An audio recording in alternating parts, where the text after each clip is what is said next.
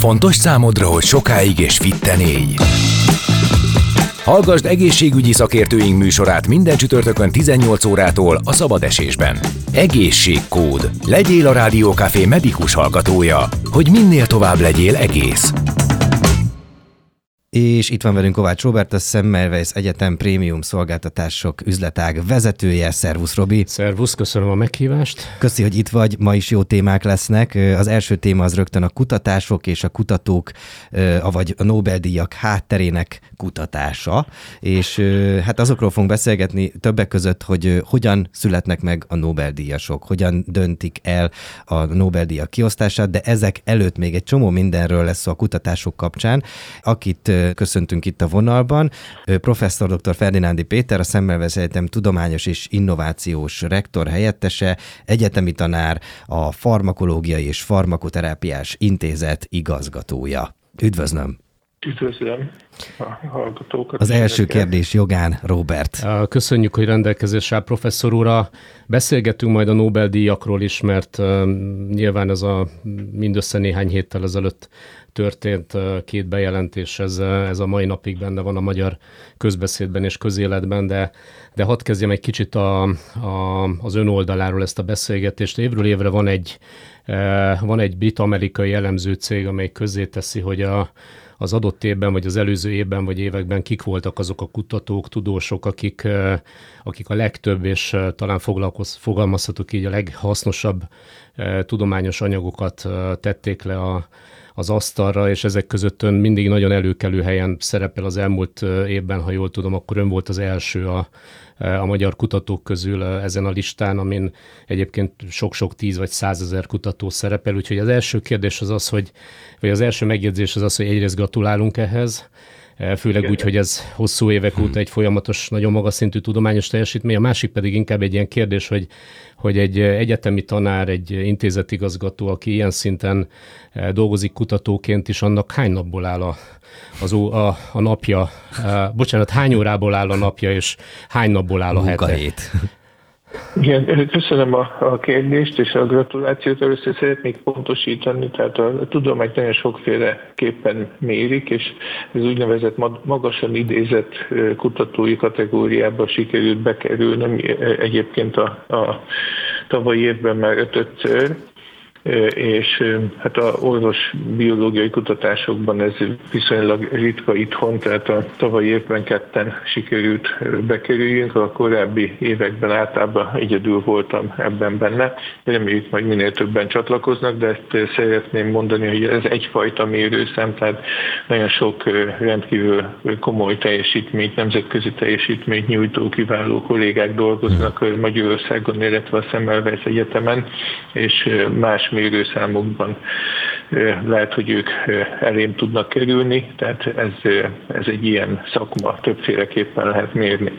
Azt, hogy hogy egy kutatónak a munkaideje, Hát ezt igaziból főleg az elméleti intézetben kutatóknak, akik ugye a közvetlen betegellátásban nincsenek benne, igaziból ez egy szünet nélküli munkát jelent. Ezt ennek soha nincs vége, egy kutatásban, hogyha fölteszünk egy kérdést, és akár hosszú évek kísérletezése után, kutatása után megadjuk a választ, az mindig csak 5-6 új kérdést vet föl, tehát ennek soha nincs vége, ezt csak úgy amikor az ember elfárad, akkor abba kell hagyni, és utána újra kezdeni. Az elvaratlan szálak akkor gyakoriak a kutatók életében, szóval olyan nincs, hogy valamit lezár, és végre kezdhet valami újat úgy, hogy a másikkal nem kell foglalkozni. Ezt, ezt jól, ér, jól értem? Hát igen, mert általában a, a természet, az emberi szervezet, a betegségek megismerésének szinte nincsen határa, tehát a, még nagyon sok tudást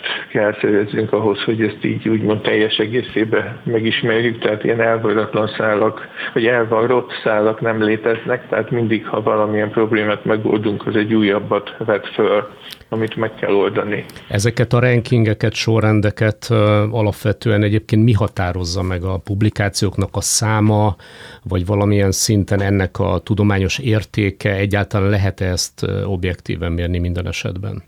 Igen, az a, a szerencse, hogy a az orvosbiológiai egészségtudományokat lehet viszonylag objektíven mérni, ezeknek az úgynevezett rankingeknek, ami alapján egyetemeket vagy akár országokat is rangsorolnak, elsősorban a tudományos publikációknak a száma, de nem is inkább a száma, hanem azoknak a, a tudományos életre való hatása az úgynevezett citáció alapján számolják, és alakítják ki a rangsort, tehát hogy egy új eredményt, amit valaki publikál egy nemzetközi folyóiratban, azt utána hányan idézik, tehát ez azt jelenti, hogy hányan használják föl majd a későbbiekben egyéb kutatásokhoz az ott meghozott eredményt, tehát inkább a tudománynak a hatása alapján alakulnak ki ezek a rangsorok. Ezekben a rangsorokban, ahogy az előbb ön is említette, az adott intézmény is megmérettetődik, vagy akár az adott ország is megmérettetődik. Hol állnak ebben a listában ma a magyar egyetemek? Lehet-e egyáltalán egyféle listáról beszélni? Nem lehet egyféle listáról beszélni, ugyanis vannak ugyan, ugyanezett ilyen teljes egyetemek, amiknek mindenféle kara van, tehát mindenféle tudományt művelnek, illetve vannak szakegyetemek, ilyen például a Semmelweis Egyetem, amelyik ugye egészségtudományokkal foglalkozik. Hát a Semmelweis Egyetem ugye a utóbbi két évben a 200-300 közötti világranglista helyezést sikerült elérni, ami gyakorlatilag a felső egy ezrelék, és több olyan magyar egyetem van, ami szintén a körülbelül az első ezerben benne van, tehát ez azt jelenti, hogy a abszolút a felső egy százalékos kategóriában van tehát a magyar tudományhoz köszönni szépen jól van, nagyon sokat lehet még fejlődni. Ugye a Szemelweis Egyetemnek a fő célja az az, hogy a az első száz egyetembe kerüljön bele a szakegyetemi releváns ranglistában, illetve Európa első öt egyetemében legyen benne. Egyébként ehhez nagyon közel állunk, különösen a szívérendszeri kutatásokban, hiszen ott már európai országok között, vagy európai egyetemek között már sikerült a tízes helyezést már majdnem elérnénk. Ez ilyenkor egyébként a tudományos világban mit jelent a jövőre vonatkozóan? Tehát több kutatás fog itt zajlani Magyarországon, ezek a rankingek, meg ezek a listák, ezek mire jók, hogyha, hogyha nem erre?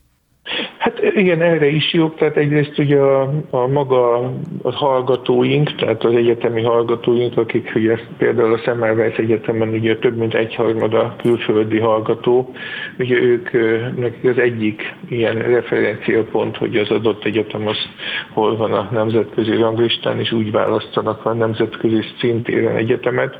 A kutató kutatók szempontjából ez meg azért fontos, mert talán egyre többen jönnek PHD fokozatot szerezni, és a kutatást megtanulni, illetve a kutatásban elhelyezkedni. Tehát ez több lehetőséget szerez a kutatás támogatás megszerzésére, és ezáltal ugye több kutatót tudunk foglalkoztatni, és ezáltal egyre több tudományos teljesítményt tudunk nyújtani, és tovább tudunk növekedni a rangsorokban. A rankingekről átlépve egy kicsit a, az alaptémára, ugye ez a két magyar Nobel-díj, amit október másodikán és harmadikán egymást követő napokon jelentettek be. Ezekben az esetekben a, a díjat odaítélő Nobel-díj bizottság az ugyanezeket a tudományos rankingeket veszi figyelembe valamilyen szinten, vagy itt, vagy itt egészen más szempontok is dönthetnek? Igen, hát a Nobel-díjnak a szempontja ezért ez kicsit mások. Ott ugye nagyon fontos, hogy egy olyan felfedezésért adnak Nobel-díjat, ami egy nagyon átformálja a tudománynak azon területét, tehát egy, egy nem is tudom, hogy fogalmazom meg, hát egy, egy, tényleg egy világra szóló meglepő felfedezésére, aminek utána gyakorlati haszna is van. Tehát ez viszont nagyon fontos, hogy utána a, legalábbis az orvosi Nobel-díjaknál ez mindig így van, hogy egy gyakorlati felhasználása is legyen. Tehát ezek olyan, olyan kutatókat jutalmaznak, aminek a felfedezése hozzájárult ahhoz, hogy a betegeket meggyógyítsák, vagy egy új gyógyszer, vagy egy új kezelési, egy új diagnosztikai eljárást tudjunk alkalmazni. Tehát a társadalomnak is hasznos. Másik év, ugye, hogy mindenképpen még élő kutatóknak adják oda a Nobel-díjat, tehát az, aki mondjuk nagyon régen felfedezett valamit, amiből nagyon hasznos a társadalomnak, de közben elhúnyt, ugye az, az nem tud már Nobel-díjat kapni. Ez egy óriási szenzáció, és egy, egy, egy nagyon nagy dicsérete a magyar tudománynak, hogy, hogy egy évben kettő, ugye a fizikai és az orvosi Nobel-díjat is egy magyar kutató kapta és ugyan nem Magyarországon élő kutatókról van szó, de mind a ketten a karrierüket Magyarországon kezdték, és jelenleg is nagyon sok együttműködést és kutatást is folytatnak Magyarországon. Ugye Karikó Katalin esetében ő egy Szegedről indult kutató volt, aki hosszú ideig dolgozott egy olyan témán, ami elősegítette a COVID elleni vakcinának a gyakorlati megvalósítását, és ő ezért kapta ugye a Nobel-díjat, és ez az ő felfedezése, én úgy vélem, ez a saját véleményem, hogy a, a COVID nélkül is valószínűleg a Covid pandémia kirobbanása nélkül is előbb-utóbb megkapta volna a Nobel-díjat, hiszen ez a technológia, ez nagyon sok egyéb betegségnek a gyógyításában, és én úgy vélem, hogy később nagyon fontos szerepet fog betölteni. Professzor, pont ezt akartam kérdezni egyébként, hogyha nincs COVID, akkor Karikó Katalin ugyanúgy megkapja idén a Nobel-díjat, vagy ön szerint mennyit kell várni, hogyha, hogyha nincsen Covid? Mert ugye ön azt mondja, hogy, hogy sok olyan kutatásban részt vesz, ami, ami már most gyakorlati haszonnal bír.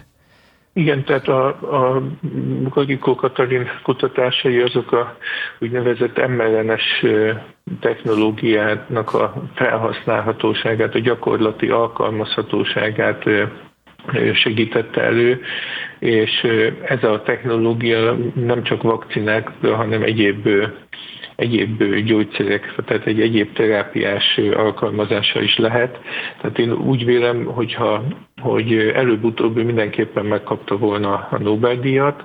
A COVID, vakcina, a COVID vakcináció és a pandémia az igaziból fölgyorsította ezt a folyamatot, hiszen akkor a, egy meglévő technológiát nagyon gyorsan ki kellett fejleszteni egy vakcinál kifejlesztéséhez, tehát, és egy technológiát kellett előhúzni, úgymond a fiókból, és nagyon gyorsan továbbfejleszteni egy vakcina irányába, ami nagyon sikeres volt, és bebizonyította, hogy ez a technológia igenis alkalmas egy tömeges betegségek gyógyítására, jelen esetben itt egy vakcinációra. Karikó Katalin esetében ez a Nobel-díj a, a Szegedi Egyetem tudományos rankingjéhez hozzátesz? Ez hozzátehet, igen, ez attól függ, hogy melyik rankingről van szó. Ebben a miután Karikó Katalin úgy tudom, hogy továbbra is bizonyos kapcsolatban áll a, a Szegedi Egyetemmel, ezért úgy gondolom, hogy ez hozzá tud tenni bizonyos rankingekbe, ahol a Nobel-díjasok számát is figyelembe veszik, igen. Karikó Katalin esetében hadd tegyek fel egy olyan kérdés, hogy az ő neve ugye már a tavalyi évben is fölmerült a, az orvosi élettani Nobel-díjaknál, de aztán végül is nem ő kapta, hogy ki kapta, bevallom őszintén már nem is emlékszem rá. De akkor fölmerültek olyan dolgok is, hogy hát még ez túl korai, meg nem látjuk ennek a valós ah. pozitív hatását az életünkben. Igen, igen, Covid járvány, de hát várni kell még ezzel. Viszont amit meg ön mond, abból meg egy picit úgy érezzük, hogy ez a ez a felfedezés, vagy ez az innováció, de inkább legyen felfedezés, talán ez egy komolyabb kifejezés, ez, ez már régen ott volt, és tulajdonképpen a, csak a felszínre hozta jobban a, a, a Covid járványnak az a három éve, amit hál' Istennek most már magunk mögött tudhatunk. Tehát magyarán a Covid akkor lehet, hogy pozitív is, meg negatív hatása is volt ennek a, ennek a díjnak a odaítélésére, meg a nem túl korai odaítélésére? Szóval ez egy ilyen, egy ilyen nagyon összetett hát folyamatnak tűnik. Ez egy, igen, ez egy nagyon összetett kérdés, amire én nem hiszem, hogy hivatott lennék válaszolni, talán a Nobel-díj bizottságnak a szóvivőjét kellene erről megkérdezni. Én a magán véleményemet tudom mondani, mint kutató, még egyszer, hogy a, a felfedezés, és nem csak a felfedezés, hanem a, ugye maga az egész innováció, hiszen az innovációs folyamat az a felfedezéstől a, a piaci hasznosításig történik, ugye ezt hívjuk innovációnak. Ez bebizonyította, hogy az ő felfedezés erre alkalmas, és bizony gyakorlati felhasználásra, a betegek meggyógyítására alkalmas, hiszen milliók életét mentette meg a vakcina.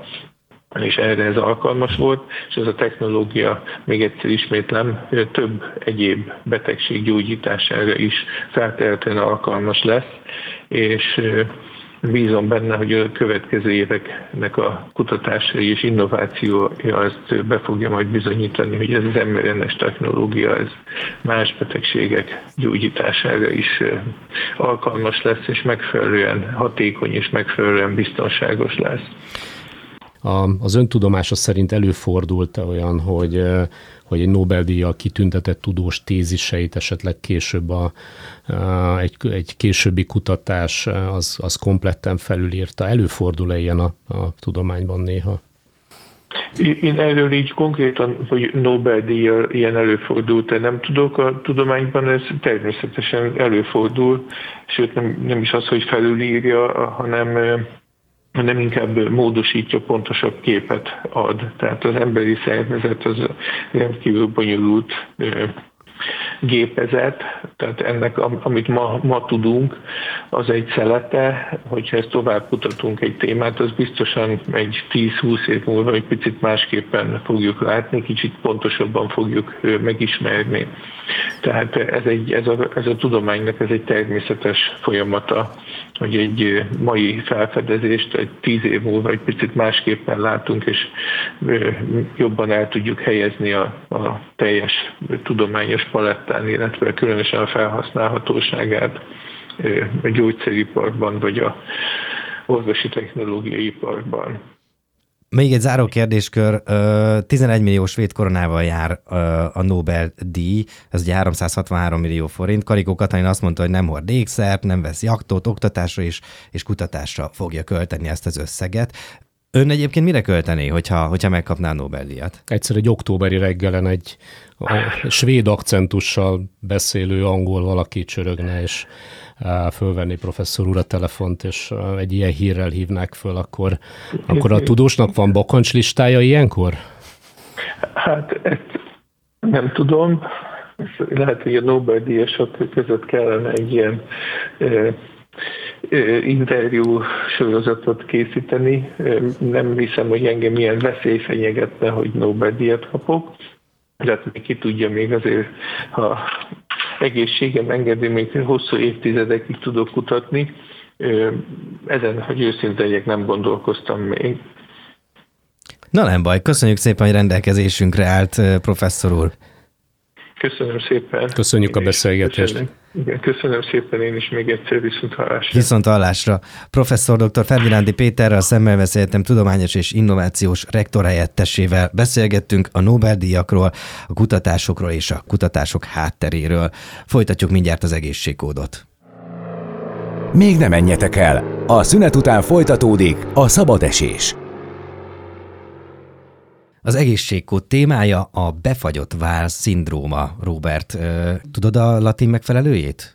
Szégyenlem magam, de nem. Akkor figyelj, periatritis humerus scapularis. És ezt fejből mondtad. Persze, természetesen. PHS a rövidítése. A vál és a környező lágyszövetek krónikus gyulladásos betegsége. Csomó minden érdekel ezzel kapcsolatban, mert én egyszer hallottam erről, a teniszkönyökről, vagy teniszkönnyék, vagy könyök, teniszkönnyékről többet hallottam már. De a lényeg, hogy megpróbálunk párhuzamot vonni, vagy legalábbis megkérdezzük a szakértőnket, önöket, akit már is szólítok, hogy ezek összefüggnek-e, vagy mi az előzmények ezeknek a betegségeknek. Aki itt van velünk a vonalban, dr. Skalicki Gábor, ortopéd szakorvos, a Szemmelweis Egyetem ortopédiai klinikájának igazgató helyettese. Üdvözlöm, doktor úr! Üdvözlöm én is önöket is, és a kedves hallgatókat is. Nos, kezdjük ott akkor ezt a beszélgetést, hogy a befagyott vál szindróma pontosan mit akar, azon túl, amit most az imént elmondtam.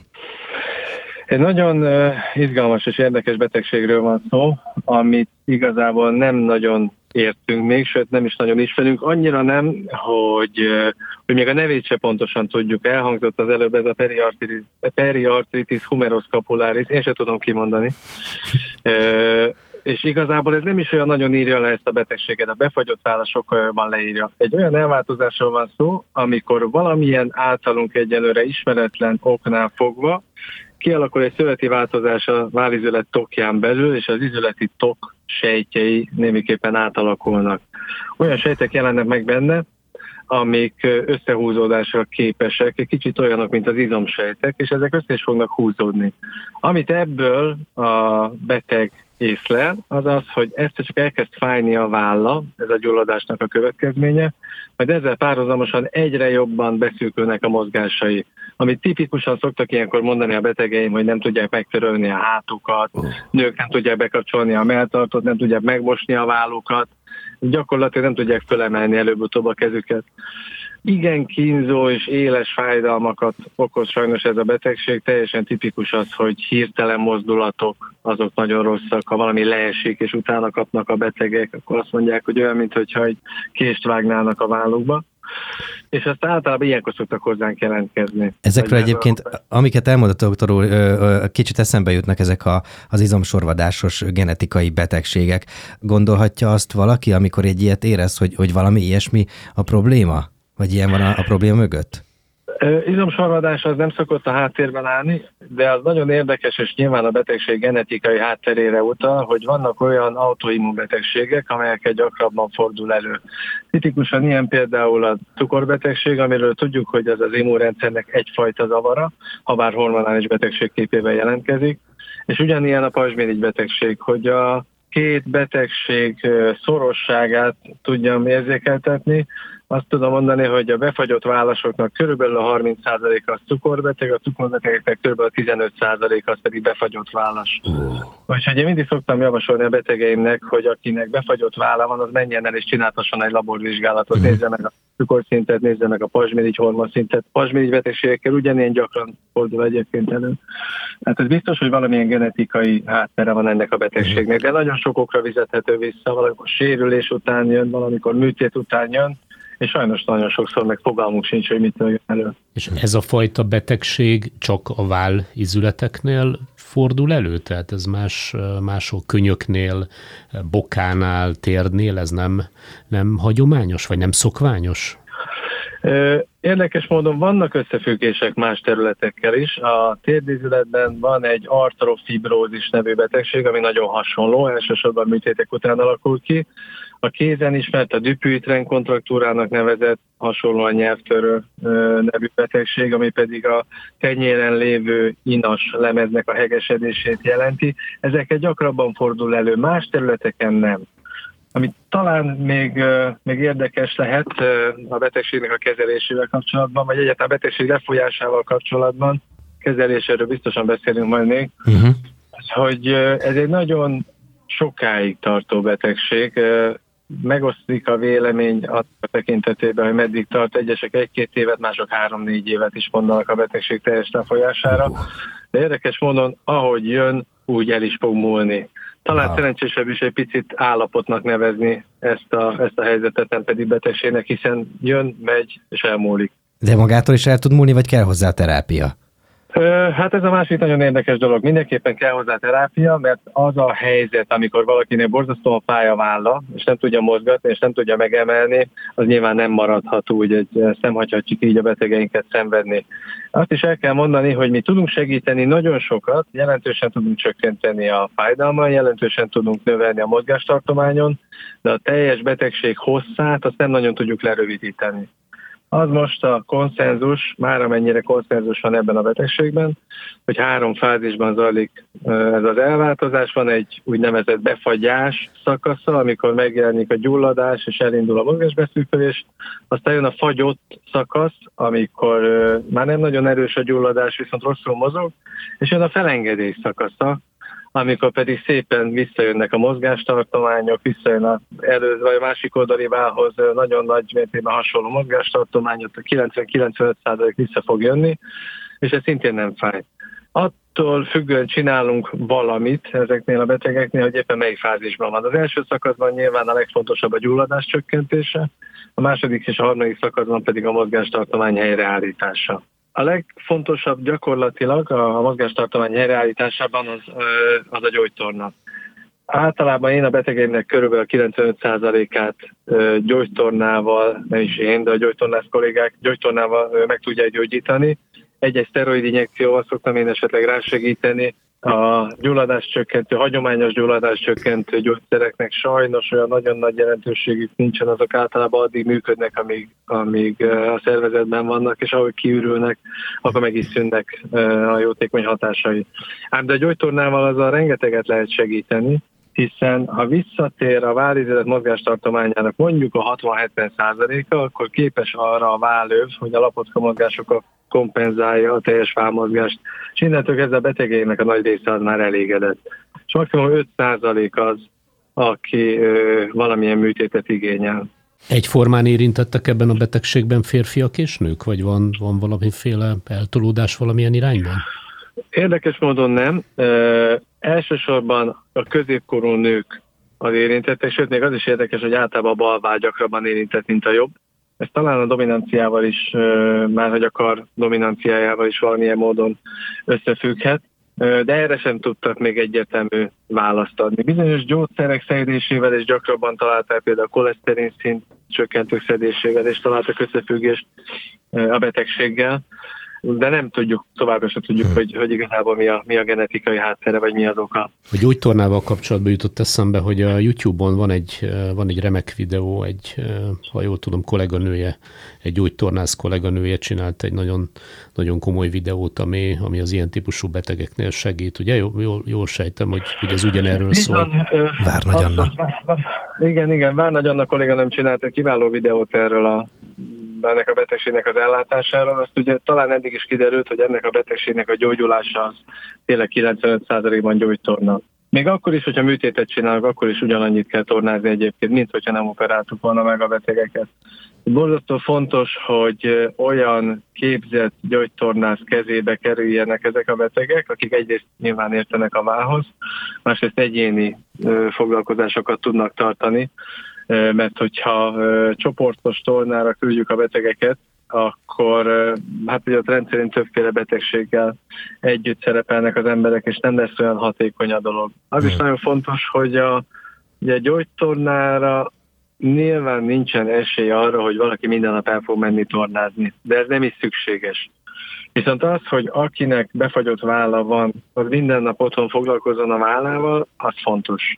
Meg az is fontos, hogy egy picit átalakítsa a gondolkodásmódját. Én mindig azt szoktam mondani a betegeimnek, hogy például, hogyha csörög a telefon az asztal sarkán, akkor ne törzsből forduljon oda, hanem igenis erőteljes, és próbálja meg oda nyúlni érte. Nagyon furcsán hangzik, de a legnagyobb baj, ami egy befagyott vállasnál történhet, hogyha erőlteti a vállát, az az, hogy fáj. Ami persze nem jó, de nem fog eltörni, kificamodni, elszakadni, Aha. megbénulni, tehát semmilyen baj nem fog történni. Azzal, hogy feszegetjük a határokat, azzal segítünk gyakorlatilag a szervezetünknek egy picit hamarabb legyőzni ezt a betegséget. Gyógyszeres kezelés létezik valamilyen formában, vagy ez inkább csak fájdalomcsillapítás? Sokféle kezelés van. A gyógyszeres kezelésnek a, a szájon átszedhető klasszikus gyulladáscsökkentők, mint a diklofenák származékok, aceklofenák származékok és a többi, ibuprofén is, ami kapható a patikában, ezek sajnos csak addig működnek, amíg benn vannak a szervezetben. Magyarán beveszek egy tablettát, 4-5 órára egy picit jobban érzem magam, és ahogy kiment a szer, ugyanott tartok, mint ha semmit nem csináltam volna. Steroid injekció?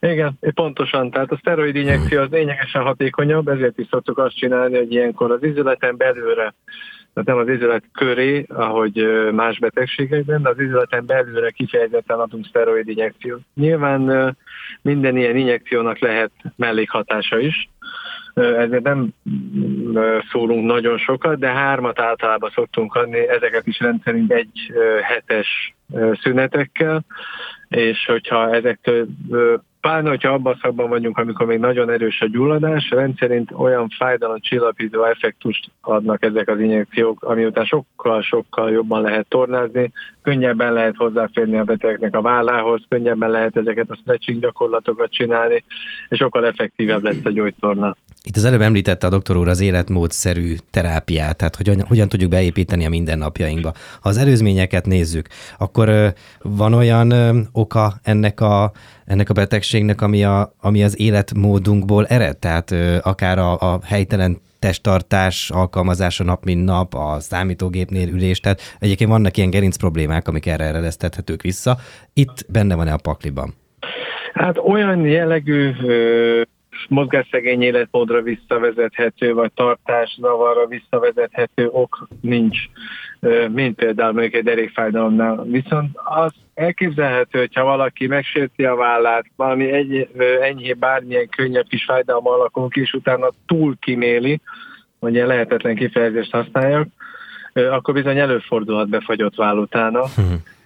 Azt persze nem azt jelenti, hogyha valakinek fáj a válla, akkor, akkor őrült módon próbálja meg mindent megtenni, hogy azonnal visszakapja a teljes mozgástartományát, de az is baj, hogyha valaki nagyon-nagyon hát kiméli a vállát. Én mindenképpen azt javaslom, hogy ilyen esetben el kell menni egy szakemberhez. Nyilván egy befagyott válnak, minden egyéb válbetegségnek is van egy nagyon szigorú kivizsgálási protokollja, amiben beletartozik az, hogy megvizsgáljuk a beteget, kikérdezzük a beteget, ahogy nyilván most már egyértelmű a társbetegségeire is nagyon fontos rákérdezni, és megfelelő képalkotó vizsgálatot csinálunk róla, legyen az röngen, legyen az ultrahang, legyen az MR, ami alapján azért nagyon nagy biztonsággal felállítható a diagnózis, és azt mondhatjuk, hogy valóban ez egy olyan baj, amikor mozgathatja, hiszen semmi nem fog mhm. történni, vagy épp ellenkezőleg kímélni kell. Ugye valahogy így tudnám összekötni az életmondan. Az például fölmerült-e valaha, hogy például rossz fajta edzés formával, vagy, vagy rossz, valaki rosszul, rosszul vitt végig egy gyakorlatot, és ezt mondjuk ismételte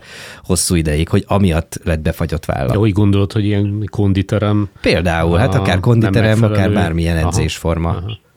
Abszolút, ezt nagyon gyakran látjuk, azt nem tudom mennyire köztudott, de mondjuk személyi edzőnek szerintem egy ilyen kéthetes tanfolyam után most már bárki elmehet, de lehet, hogy, lehet, hogy nem pontosan így van. Az én személyes tapasztalataim azt mutatják, hogy nagyon sokan járnak idézőjelbe személyi edzőhöz, de hát a személyi edző az nem feltétlenül segít abban, hogy a különböző sérüléseket elkerüljük. Nagyon sok olyan betegen van, aki konditeremből jön, egy rosszul felépített edzésprogrammal, gyakorlatilag mindenféle előkészítés nélkül nagy súlyok alá teszik a, a hát fogyni vágyókat, vagy izmosabbá vágy, vágyni válókat, és olyan gyakorlatokat mutatnak nekik, amik aztán biztos, hogy előbb-utóbb valamilyen sérüléshez, nagyon gyakran válsérüléshez vezetnek. Úgyhogy igen, ezt abszolút láttam a mindennapi gyakorlatban. A korai felismerésről beszéljünk, és arról, hogy mi történik, hogyha nem ismerik fel korán ezt a betegséget, meddig eszkalálódhat? Ez egy nagyon, nagyon jó kérdés, és nagyon fontos, hogy időben felismerjük. Ugye, ahogy mondtam, ez a betegség három fázisban zajlik. Az első fázis az a gyulladásos szakasz. Na most, hogyha a gyulladásos szakaszban sikerül elkapnunk ezt a betegséget, ami azt jelenti, hogy ami a leg, abban a ö, periódusban, amikor a legfájdalmasabb, és ugye nyilván ha nagyon fájdalmas, amúgy is kímélem a vállamat, amúgy sem fogom annyira mozgatni, sokkal hajlamosabb arra, még jobban beszűküljön a mozgástartománya. Tehát, hogyha az elején sikerül elkapni ezt a betegséget, és az elején megfelelő kezeléssel, például szteroidinjekcióval, vagy akár szteroiddal, és megfelelő gyógytornával el tudjuk kezdeni kezelni ezeket a betegeket, akkor lényegesen kisebb lesz a mozgásbeszűkülés a mhm. betegség során. Azt is tudni kell egyébként, hogy a befagyott vál az egy picit olyan, mint mondjuk egy nátha, hogy egy erőltetett hasonlatot hozzak. Hmm. Van, akinél 37-5-öt csinál lázban, valakinél meg 39-6-ot. A befagyott fában is nagyon nagy a különbség a között, hogy kinek milyen súlyos lesz a betegség. Vannak olyan betegek, akiknél gyakorlatilag minimum, vagy minimálisan csökken be a mozgástartomány, és vannak olyan betegek, akiknél meg kifejezetten jelentősen beszűkül a mozgástartomány. Hmm. Nyilván, akik az utóbbi csoportba tartoznak, egyrészt ők sajnos sokszor azok, akik késő jutottak el orvoshoz, másrészt ők lehetnek azok, akik pláne, hogyha olyan munkát végeznek, mhm. amihez kell a vállók, akik adott esetben műtétre fognak kerülni. Talán ez a befagyott váll szindróma egy, egy picit újszerű, vagy ez a kifejezés még nincs ennyire benne a köztudatban, de a teniszkönyökről, meg golfkönyökről, meg A golfkönyök az nekem új most. A, de az is van, majd mindjárt a Gábor nyilván erre is mond valamit. Szóval ezeknél a, a betegségeknél is valamiféle hasonló okra vezethető vissza a fájdalom, vagy ott egy, egy, egy túlterhelés van, vagy egy rossz, rossz beidegződés, rossz mozdulat okozza adott esetben a fájdalmat, vagy, vagy akár egy harmadik dolog. A teniszkönyök és golfkönyök az egy picit más, más jellegű beavatkozás. Ugye mind a kettő a könyök külső és belső oldalán lévő igazából csonthártya gyulladásra vezethető vissza. Ha a, megnézzük a könyökünket, akkor látjuk, hogy a külső oldalon is van egy nagy gombóc a csonton, igazából ez a felkorcsontunknak a alsó vége, meg a belső oldalon is van egy nagy gombóc. Ezek arra szolgálnak, hogy a csuklóizület mozgásában résztvevő izmok innen eredjenek. Az egyik izomcsoport az, amivel feszítjük a csuklóizmot, a másik izomcsoport pedig az, amivel hajlítjuk a, a csuklóizületünket. A golfkönyök az ugye a belső oldalon lévő, hát nevezek ez csontos nyúlványnak a gyulladása, a teniszkönyök pedig a külsőjé. Nem meglepő módon a tenisznél ugye elsősorban a feszítőizmok vannak ö, ö, használva, még a golfnál pedig elsősorban a hajlítóizmok vannak használva. Egy picit abból a szempontból azért ez más betegség, hogy itt nincsen ilyen jellegű genetikai háttér, ez sokkal inkább egy túlhasználatból, vagy akár apró mikrosérülésekből kialakuló betegség. Hmm. Hát, Robi, te golfozol, ugye? Igen, amatőr szinten, hébe-hóba. Nekem, nekem még sosem fáj, de biztos majd egyszer ez is eljön. De legyen az biztos. Azt kívánom, hogy ne jöjjön el. Legyen így. és doktor úr, köszönjük szépen, hogy rendelkezésünkre állt, és nagyon sok mindent megtudhattunk, így a befagyott vár szindrómáról. Hát én köszönöm szépen a lehetőséget. Ha bármi kérdés van, vagy Robinak esetleg fájna a könyöke, akkor nagy szeretettel várom. Azonnal jelentkezem. Nagyon szépen köszönjük. Dr. Skalicki Gábor ortopéd szakorvossal Szemmelveszi Egyetem Ortopédia Klinikának igazgató helyettesével beszélgettünk. Köszönöm, Robi. Én is köszönöm. Mait is. Ez volt már az egészségkód itt a szabadesésben, amit a szünet után folytatunk. Maradjatok még. Jövő órán zárt helyi. Egészségkód. A Rádiókafé és a Semmelweis egészségügyi Kft. szakértőinek műsorát hallottátok a szabad esésben. A műsor együttműködő partnere a foglalorvost.hu.